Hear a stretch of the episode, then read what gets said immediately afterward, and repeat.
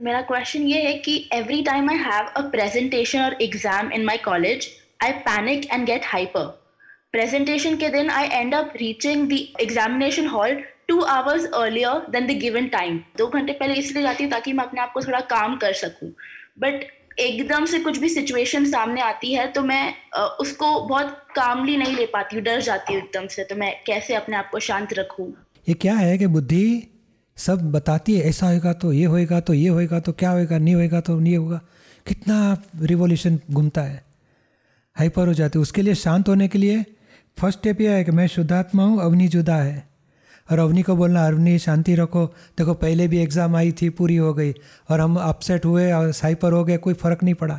Exam पे time तो जितना दो घंटे का टाइम में देना है, जल्दी आ गया, मगर कोई फ़र्क पड़ता नहीं है।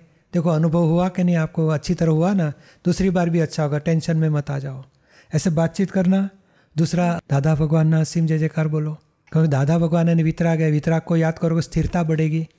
ये चंचलता बुद्धि की है, इमोशनल पना बुद्धि का है। बुद्धि अपसेट करती है, इमोशनल करती है, हाइपर कर देती है। तो बुद्धि शांत कभी होगी तो के दादा भगवान ना सिम जय जयकार, शब्द शब्द पढ़ो, दस मिनट, पंद्रह मिनट तो काम एंड क्वाइट होते जाएगा।